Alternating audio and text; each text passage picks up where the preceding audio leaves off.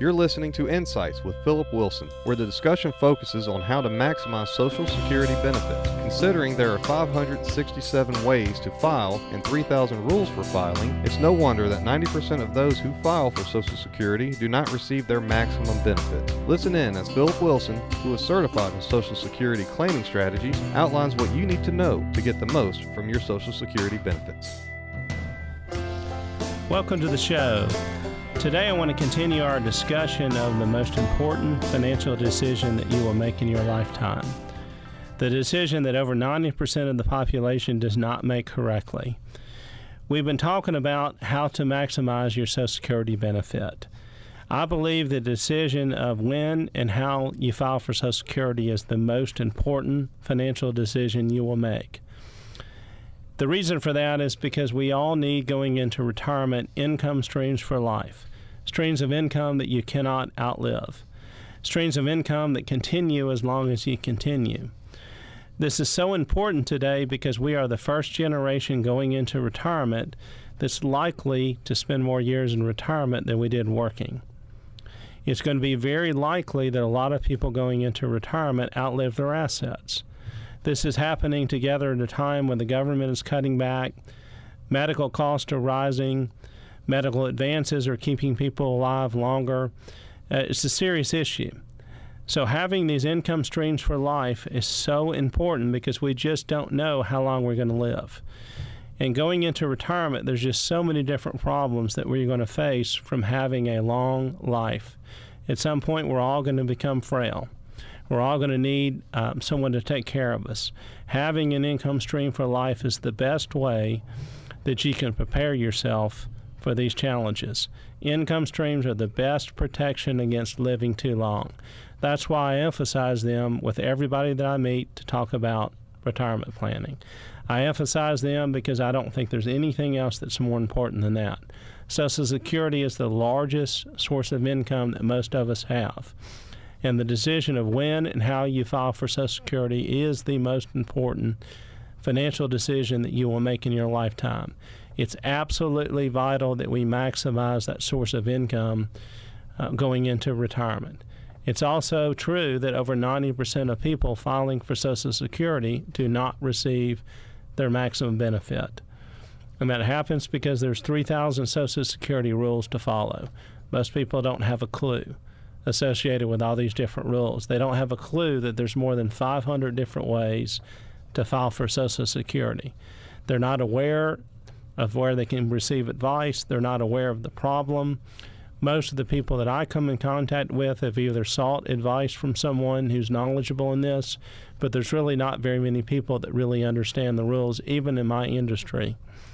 So today what I want to do is just kind of set up all this discussion. I want to go back and kind of summarize some of these general strategies that we've been talking about over the last few weeks.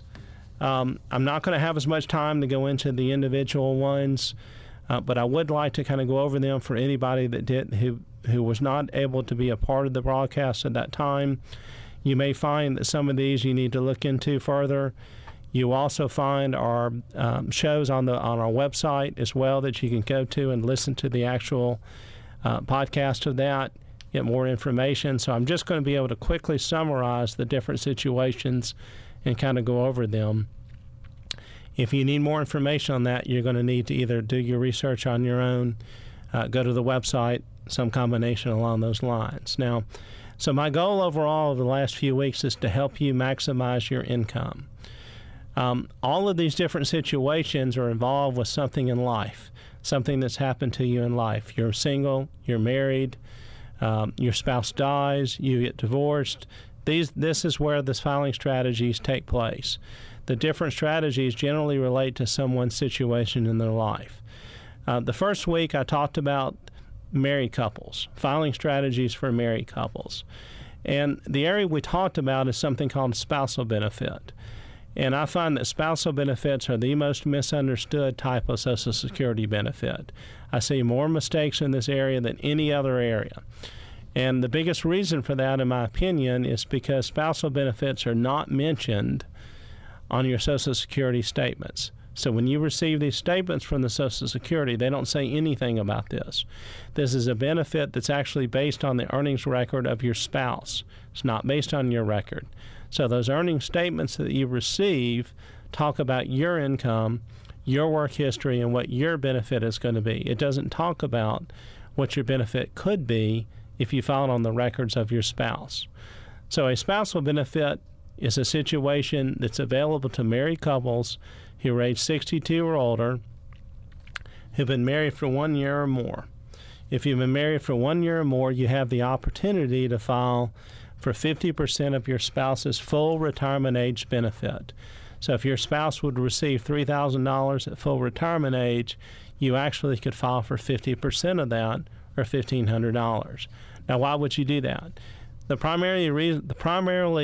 reason why you would do that is because that 50% ends up being greater than your own benefit. And this typically goes back to someone who's a homemaker, who's taking care of children, who sacrificed their work career, and they will find, because of lack of income or work history, that they're going to be better off filing on 50% of your spouse. Very common situation with most married couples who typically have most of the earnings in one spouse. The other earnings, the other person has a much, much lower earnings history and a benefit. So in this situation, we actually ignore the benefit. We actually ignore what the Social Security Administration says is available to you. We actually never file on your own record. So even though you've been paying taxes, you actually don't even file on that. You file on the record of your spouse. And you can do that if you've been married for 1 year or more, you're age 62. And so all that's really required here is that you need to do the math. Is 50% of your spouse's full retirement age benefit greater than your own? If so, that spousal benefit is going to be the way to file. How do you figure this out? Well, you can receive an earnings statement from the Social Security Administration on yourself and on your spouse.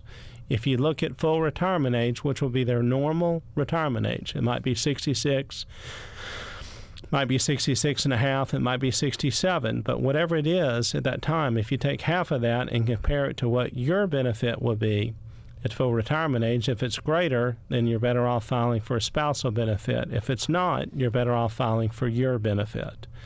But it really is as simple as that for married couples. Now, the biggest catch associated with a spousal benefit is that one spouse needs to be collecting a benefit for the other to be eligible. So one spouse has to be collecting a benefit. It doesn't necessarily have to be a retirement benefit, but they have to be collecting a benefit. A disability benefit, for example, will activate this rule. So someone one spouse might be receiving a disability benefit, the other spouse would be able to collect one half of that as a spousal benefit. So three requirements: age 62, 1 year of marriage, spouse collecting a benefit. Is the benefit of 50% of your spouse's benefit greater than your own? If so, you need to check out a spousal benefit for a married couple. The second situation that we use spousal benefits is a situation. The first situation was when we have a high income together with a low income spouse, married couple. The second situation is where it isn't necessarily a high and a low, but it's two spouses that have pretty good benefits. A lot of times you might have one person working, the other person receiving a benefit, go ahead and retire, something along those lines, but there's actually an exception. We've been talking about a deemed filing exception, and deemed filing was the rule going forward where you could not pick and choose your Social Security benefits. But there is a situation that you can do that, where you could receive a spousal benefit temporarily and then come back and receive your own benefit at a later date. And that is for people who were born before 1954. If you've turned 62 by 12/31/15 and you qualify for a spousal benefit, which means 1 year or more of marriage, you can file a restricted application for a spousal benefit while coming back and filing for your own benefit at a later date. A restricted application is a certain way that we file with the Social Security Administration that restricts your benefits. In general, under the new rules, if you are filing for Social Security, you are deemed to be filing for all available Social Security, whether you want it or not, whether you receive it or not. A restricted application does exactly what it says. It restricts your application, restricts your benefit. So in this situation, what we do is go to the Social Security Administration. We actually file for a spousal benefit while restricting our own benefit, even though you may be eligible for that. And by doing that, you're able to collect a spousal benefit for a number of years while delaying your own benefit. And by delaying your own benefit, it's going to go up 8% per year with the delayed retirement credits until you reach age 70. So you could receive a spousal benefit for several years and then go back at age 70 and then switch to that benefit. Now, the situations that I see where a lot of people use this situation might be where one spouse, even a lower income spouse, is receiving a smaller disability benefit, maybe even early, while one spouse is working. So just to give you an example, I see people all the time that are receiving disability benefits, or maybe they filed for their benefit at age 66, but then the other spouse is planning on working till age 70 and then filing for their benefit. Well, because one spouse is receiving a benefit, they're eligible for a spousal benefit. So even though one person is working and plans on coming back at age 70, they actually immediately could receive one half of the person's benefit, one half of the Social Security benefit that the other spouse is receiving right then.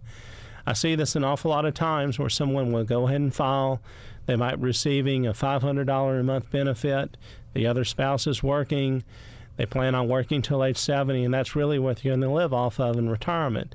Well, that spouse that's working could actually file for one half of that benefit while still working and while still preserving what their benefit's going to be at age 70 without affecting it at all. That's a restricted application benefit, and it's available only if you've been born before 1954. So you file, you don't take your own benefit, you file for your spousal benefit, which is based on the earnings records of your spouse, and then you delay your own retirement benefit and file for it at a later date, and you switch to that. So you do have the ability to file for one half of your spouse's benefit if you qualify for this exception without affecting your age 70 benefit. I meet so many people in my seminars that one person is receiving a benefit either through disability or just a regular benefit, and they don't realize that they could receive another half of that as a spousal benefit without jeopardizing their plan for coming back at age 70. Very, very important. Just leaving a lot of money on the table. So let's take a break, and then we'll come back and review the other two strategies, divorce benefits and widow benefits, in the rest of the show.